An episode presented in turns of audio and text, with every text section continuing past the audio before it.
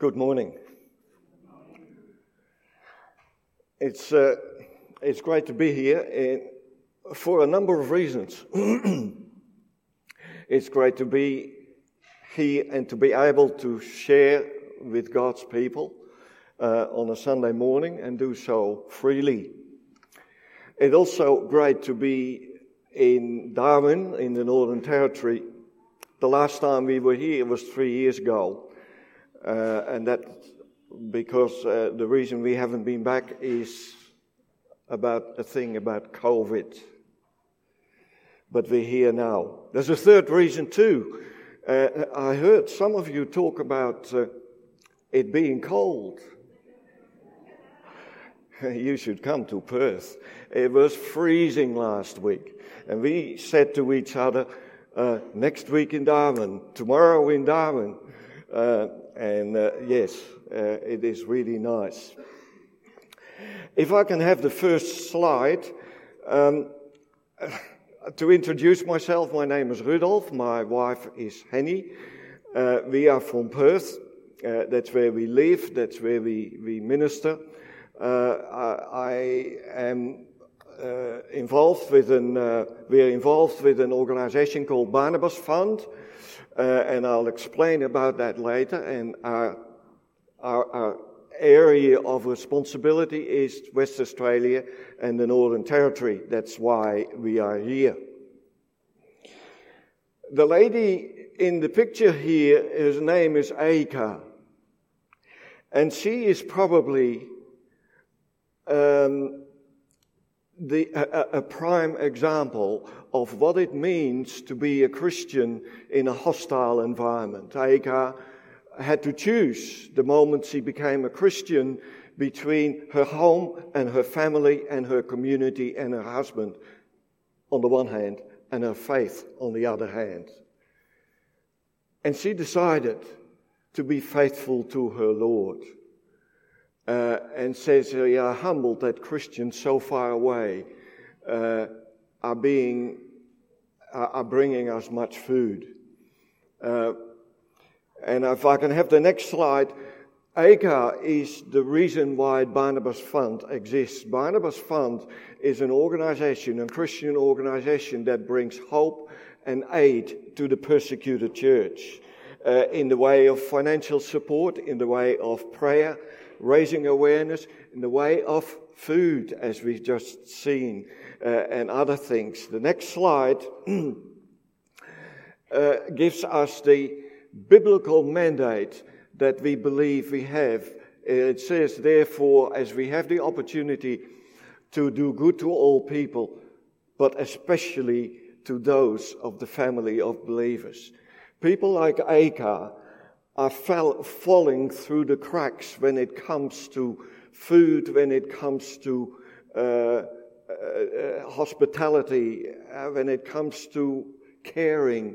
And Barnabas Fund, we fill that void that Christians uh, in hostile environments, in countries where they are not free, in countries where they are in the minority.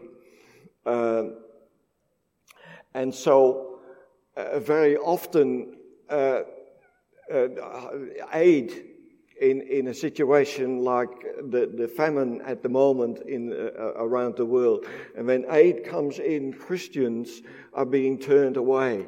And I'll talk a little bit more about that a little later. When I have the next slide and then click again and again and again. Oh, there's.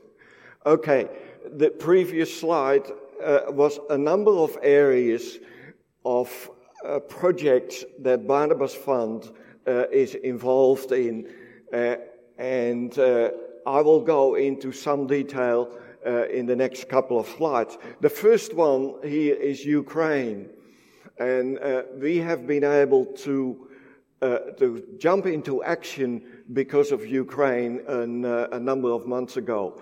Uh, as you can see here, this is a picture of uh, fairly early in the, the, the, the, war in Ukraine.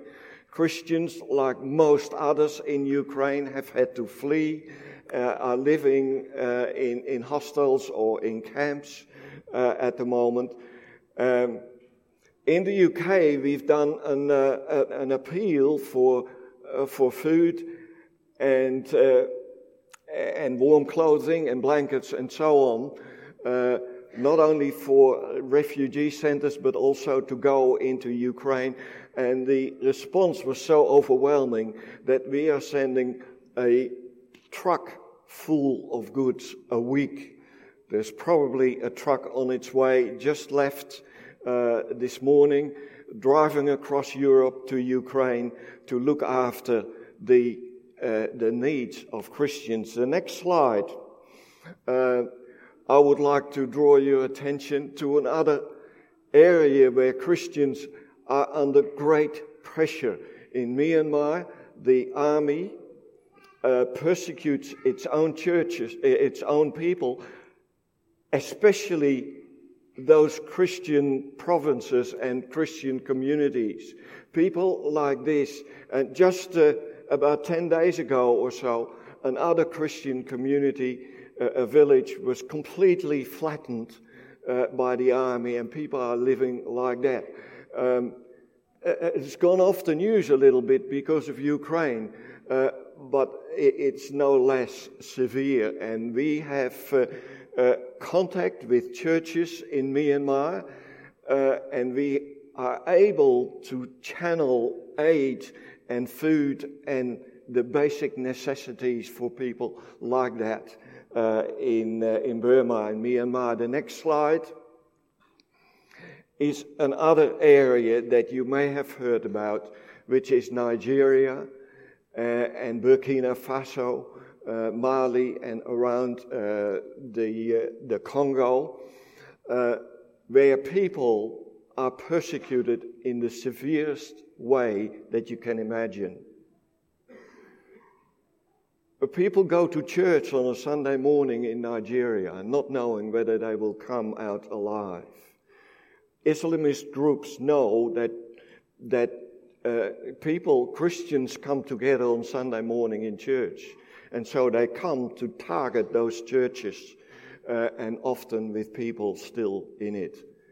Uh, and so we have uh, uh, uh various uh, projects uh, for Nigeria and the, surrounding countries in Africa, Northern Africa, and East Africa, and so on. But Nigeria, in, in, an, in a communication just recently, one was, it is as if our lives no longer matter. And it makes us really thankful for what we have and the freedom that we have. And we thought about that this morning. The next slide uh, it's very important for Christian children uh, to get an education. Very often, like here, there's two guys in, uh, in Pakistan. Uh, their parents are Christians. They are in the lowest of the society, street sweepers, or, or uh, because they are Christians. Uh, they are poor. Uh, for these two guys, and one is named Estima, the other one is Akash on the right hand side, these two guys to go to school is important uh, to get an education. But in a state school in Pakistan, they are being bullied, they are being persecuted. So much so that Akash uh, is 12 years old. He should be in year, in year 7, but he's only in year 2 because of that. He has just uh, recently been able to go to a Christian school that Barnabas Fund uh, sponsors. Sponsors uh, the, the, school and the children uh, and, and the, uh, the teachers, where he can have an education, where they can have an education that is free from hostility and free from indoctrination by Islamists. And so this young guy, this young fellow, he is ra- rapidly catching up uh, uh, on his years simply because he is in a safe environment. And so Barnabas Fund, this is one of the areas that Barnabas Fund uh, slots in for Christians who are being persecuted. The next slide is another class of projects uh, that this uh, young guy is called uh, and he is an apprentice barber. And the way he achieves that is that Barnabas Fund gives him a weekly allowance, it's not a lot of money, so he can work for free for this barber and learn the trade. And the next thing is, when he's finished, he has his own trade, he can work for his own money, he can even set up his own little business. Very important clutch of, uh, uh, of projects, not only for this guy, uh, this guy here, uh, but also imagine uh, uh, women and widows trying to get food on the table. And so we have programs for them, like sewing courses and a sewing machine.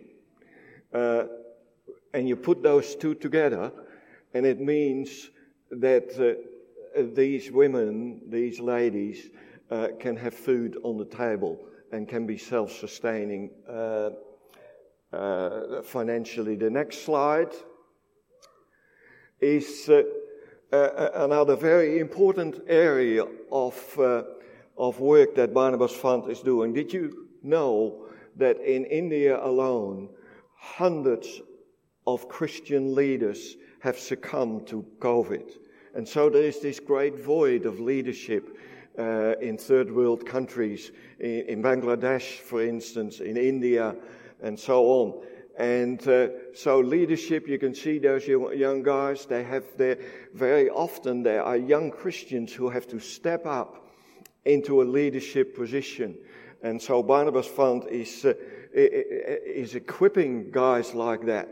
Uh, and one of the things about COVID is that we can now do that online, which is much more uh, cost effective uh, and more direct. Uh, the next slide uh, is uh, again in Bangladesh. I just want you to look at this lady. She is a woman, a widow, a day laborer. She doesn't have a plot of land to grow her own food. And last but not least, she is a Christian. So that's five things that this lady has against her.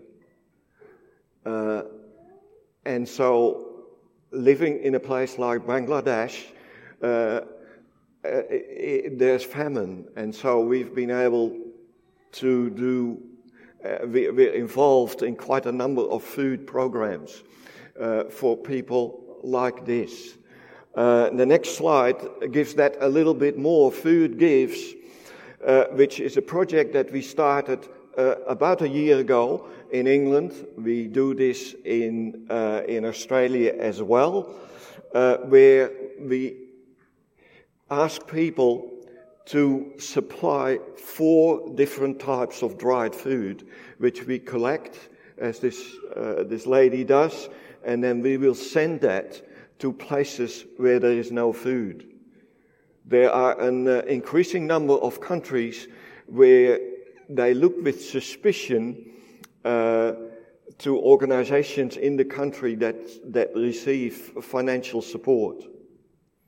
Uh, and that's, of course, the best way to do that. But we can send food. Uh, there's also a number of countries at the moment, uh, because of various reasons, where even if you had money, you couldn't buy food. And so we started this project, um, even though it is more costly, but it is a necessary project and it's necessary to do that. We have a warehouse in Victoria, we have a warehouse in, uh, uh in Perth, uh, where people uh, deliver food boxes like that. Unfortunately, it is not possible to do that in the Northern Territory. However, you can still support that, uh, and, and I can talk to you after that, uh, uh, Uh, after the service. The next slide should be a video.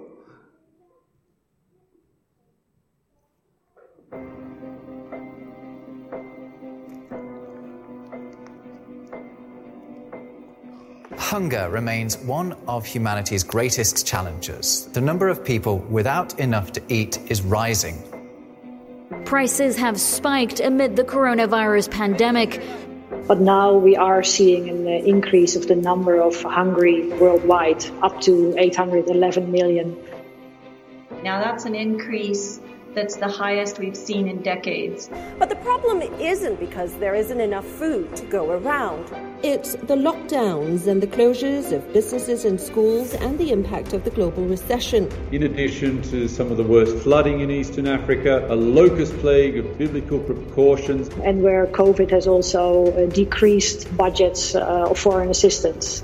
A failure by the international community to address the needs of those affected would cause a hunger pandemic that would dwarf the death toll caused by the virus. This situation seems hopeless. But didn't Jesus feed 5,000 with just the bread and fish of his disciples? At Barnabas, we believe that he has not changed. So we are making ways for his disciples to help the hungry today. Sign up to food.gives, where you collect the food, send it to us, and we will ship it to hungry Christians. We could even use a hand packing boxes if you're available. Or support our EPAP project. What is EPAP, you ask? Well, picture a bowl of porridge full of zinc, iron, vitamin D, and lots more essential nutrients, all ready to eat just add water. These are just some of the ways we are helping hungry Christians around the world. Partner with us and share your bread and fish as God feeds the multitudes today.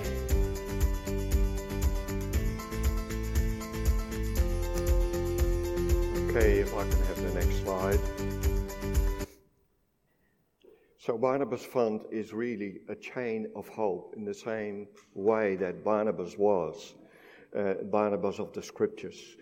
Uh, a chain of hope from Christians like you and I, uh, through Christians to Christians who are being targeted and persecuted. The next slide, uh, and you might have to click three or, three or four times, uh, and I'll give you the way, Lord, that, the, the way that we can uh, support uh, our brothers and sisters, to take them into our hearts, to pray for them, uh, to speak on their behalf. Nobody speaks on behalf of Christians. Do you know that? And to give as, uh, as God and share as God leads you. Um, the next slide is uh, we have a table with uh, books and magazines and information about food gives, uh, and we'd love to talk to you uh, about that. I'd like to open the Word of God with you, uh, and if I can have the next slide. And today I want to talk about one of God's welfare programs which we find in Leviticus 19 and Deuteronomy 24. It's always, and again, uh, the same, uh, it played out in the book of Ruth, the story of Ruth. It's always good when we find a principle in two different places in the Bible. It means that we don't just have to do with an incidental or something that is uh, just culture, but as in this case, a principle that God has established for His people to follow, whereby they would care for the less fortunate people in their community. So let's read those verses. The next slide will give us one reading. When you reap the harvest of your land, do not reap to the very edges of your field or gather the gleanings of your harvest. Do not go over your vineyard a second time and pick up the grapes that have fallen. Leave them for the poor and the alien. I am the Lord your God. The next slide. When you are harvesting your field and you overlook a sheaf, do not go back to get it. Leave it for the alien and the fatherless and the widow, so that the Lord your God may bless you in all the works of your hands. When you beat the olives go from your trees, do not go over the branches a second time. Leave what remains for the alien, the fatherless, and the widow. When you harvest the grapes of your vineyard, do not go over the vines again. Leave what remains to the alien, the fatherless, and the widow. And we can turn that off. Uh, I have no more slides. Well, Israel was largely an agricultural society. And the principle of gleaning was established for the poor to supply food for them. And the most, the well-known example is where we see this played out in practice is the story of Ruth. Ruth with, who with her mother-in-law had returned from the land of Moab having lost everything, and ironically, Naomi and her husband had fled to Moab uh, to escape a famine in Israel.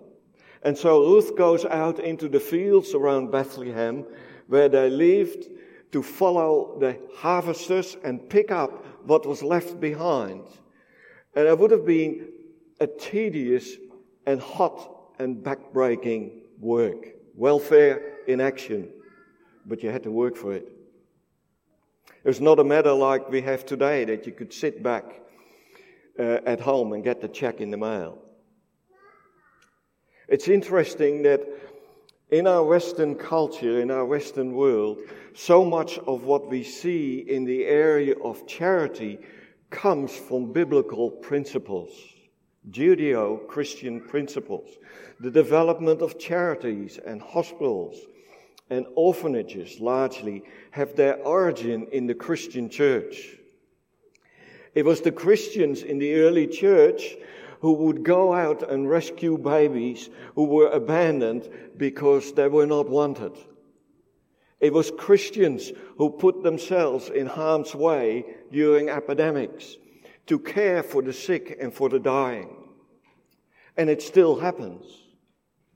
And it is a sad reflection of our society uh, that over the last uh, so many years, volunteer labor has almost disappeared in our Western world.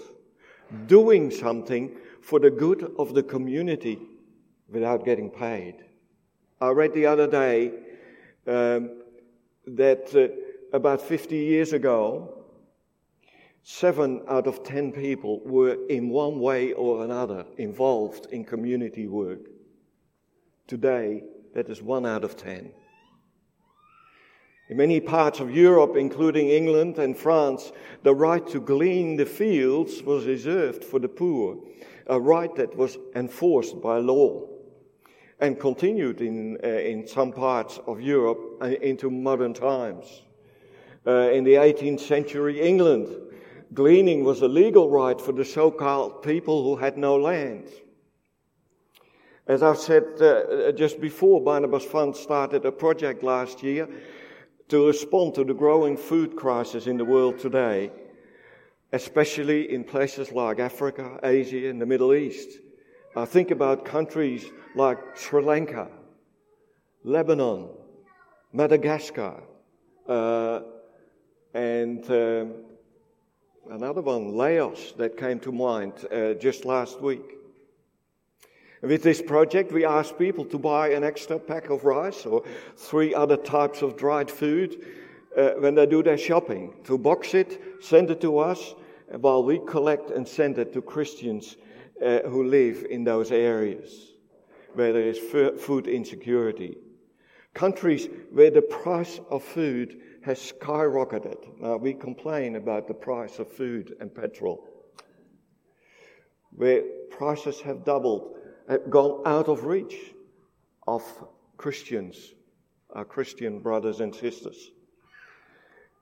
Uh, countries where even money cannot buy food.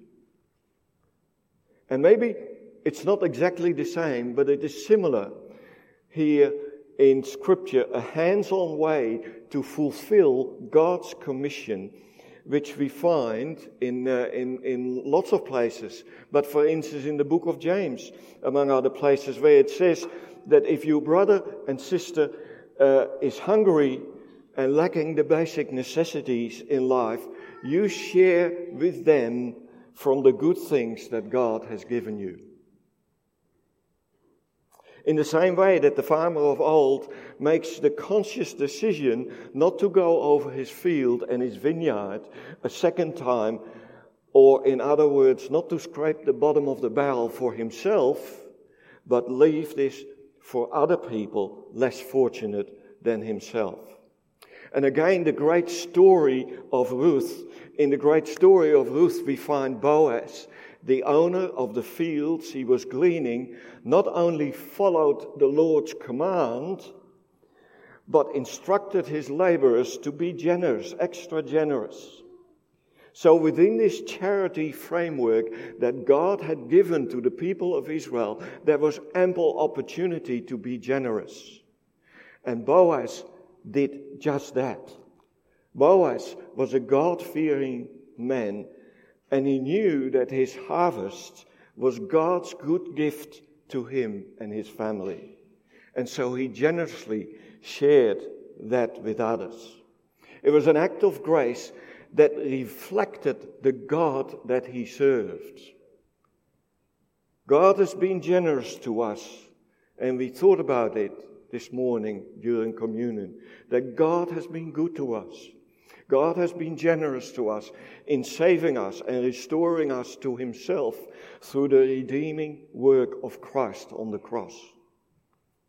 Furthermore, as it says in Romans 8, and we uh, thought about that for a minute too, He who did not even spare His only Son, His own Son, has given graciously all things.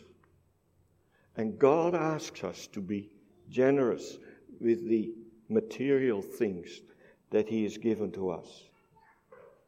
What gleaning really means is to take something that is rightfully ours, take something that is rightfully belongs to us, and share that with others who are less well off than we are. And so he, we have the Barnabas Fund principle uh, in action from Christians through Christians to Christians. Uh, Barnabas Fund aims to be a channel of hope and aid between you and me and the persecuted church, our persecuted brothers and sisters. In the same way as Barnabas in the early church was instrumental to take gifts from the church in Antioch to the church in Jerusalem where there was a famine. Believe me, food at the moment is the major issue uh, in the world for a variety of reasons. And the war in Ukraine is making existing food shortage much worse. Transport costs and energy costs, and we all know about those, have risen enormously. Therefore, the cost and availability of food. And you know, Christians suffer disproportionately. Christians are often the last ones in the queue when it comes to welfare and food distribution. In many cases, cases food shortages uh, and natural disasters are used as a tool to marginalize Christians. In some cultures, Christians are blamed for crop failure, failures and droughts. Christians have been blamed for COVID in some countries. And this is one of the main reasons that we believe that our mandate uh, is, as it says in Galatians 6, verse 10, to do good to all people, but especially to those of the household of believers. I just want to make another few uh, footnotes here in this chapter. In this chapter, uh, in, and, and, in Deuteronomy 24, uh, we find a number of commands, for want of a better word, commands that seem to be an extension on the Ten Commandments, kind of a grab bag of commandments. Uh, to be holy as God is holy. It says, respect your parents. Uh, do not turn to other gods. In other words, no idol worship. How do we interpret that?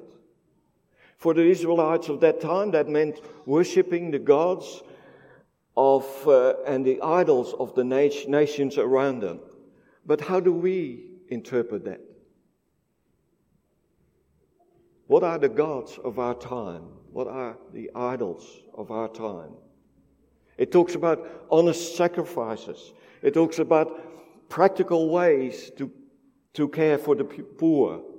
Commands how to interact with other people in an honest and just way. Honest business pra- practices. Lots of do's and don'ts. It is if God wants to uh, cross the T's and dot the I's. However, most of all, woven through all these do's and don'ts in these two chapters, this chapter reminds us of the motivation to live uh, our lives as God's people in a godless and hostile world. The Bible doesn't just give us a book of rules, but it gives us the underlying foundation and motivation. Why should we strive to live holy and righteous uh, lives in a world that is far from holy and righteous? It is because our God is holy and righteous. It says here in verse 2 Be holy because I, the Lord your God, am holy. The words that the Apostle Paul, uh, Peter, um, quotes verbatim in 1 Peter 1:16. And so we are to reflect God's character in a world that is completely out of touch with God. People around us don't see God. People around us, uh, Romans 1 tells us that their eyes are blinded and, and their minds are darkened. They don't see God, but they do see us. And the question is do they see God's character in us? And right through this chapter, there is this motivation, the driving force for us to live godly lives. Because, as it says here, I am the Lord your God.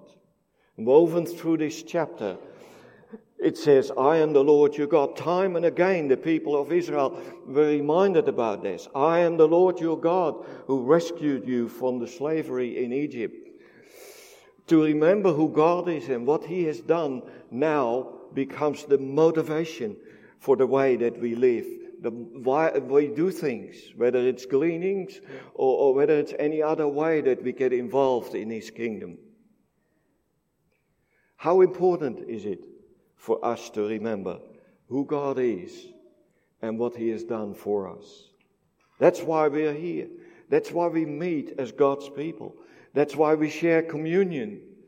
Uh, that's why we sing our songs of praise. And then we go out and live godly lives that honor Him and reflect His character. This chapter teaches us how to relate to our Lord, but equally important, how to relate to others. The opening statement in Deuteronomy 6 says, Love the Lord your God with all your heart and with all your soul and with all your strength. The same words that Jesus used when he was asked uh, the question about the greatest command. In that same passage in Deuteronomy 6, it says, These commandments I give to you today, they are to be in your hearts. Of course, they need to be in our heads too. We need to know God's word. That's important. But it is only when God's word is in our hearts that it becomes the motivating force in our lives.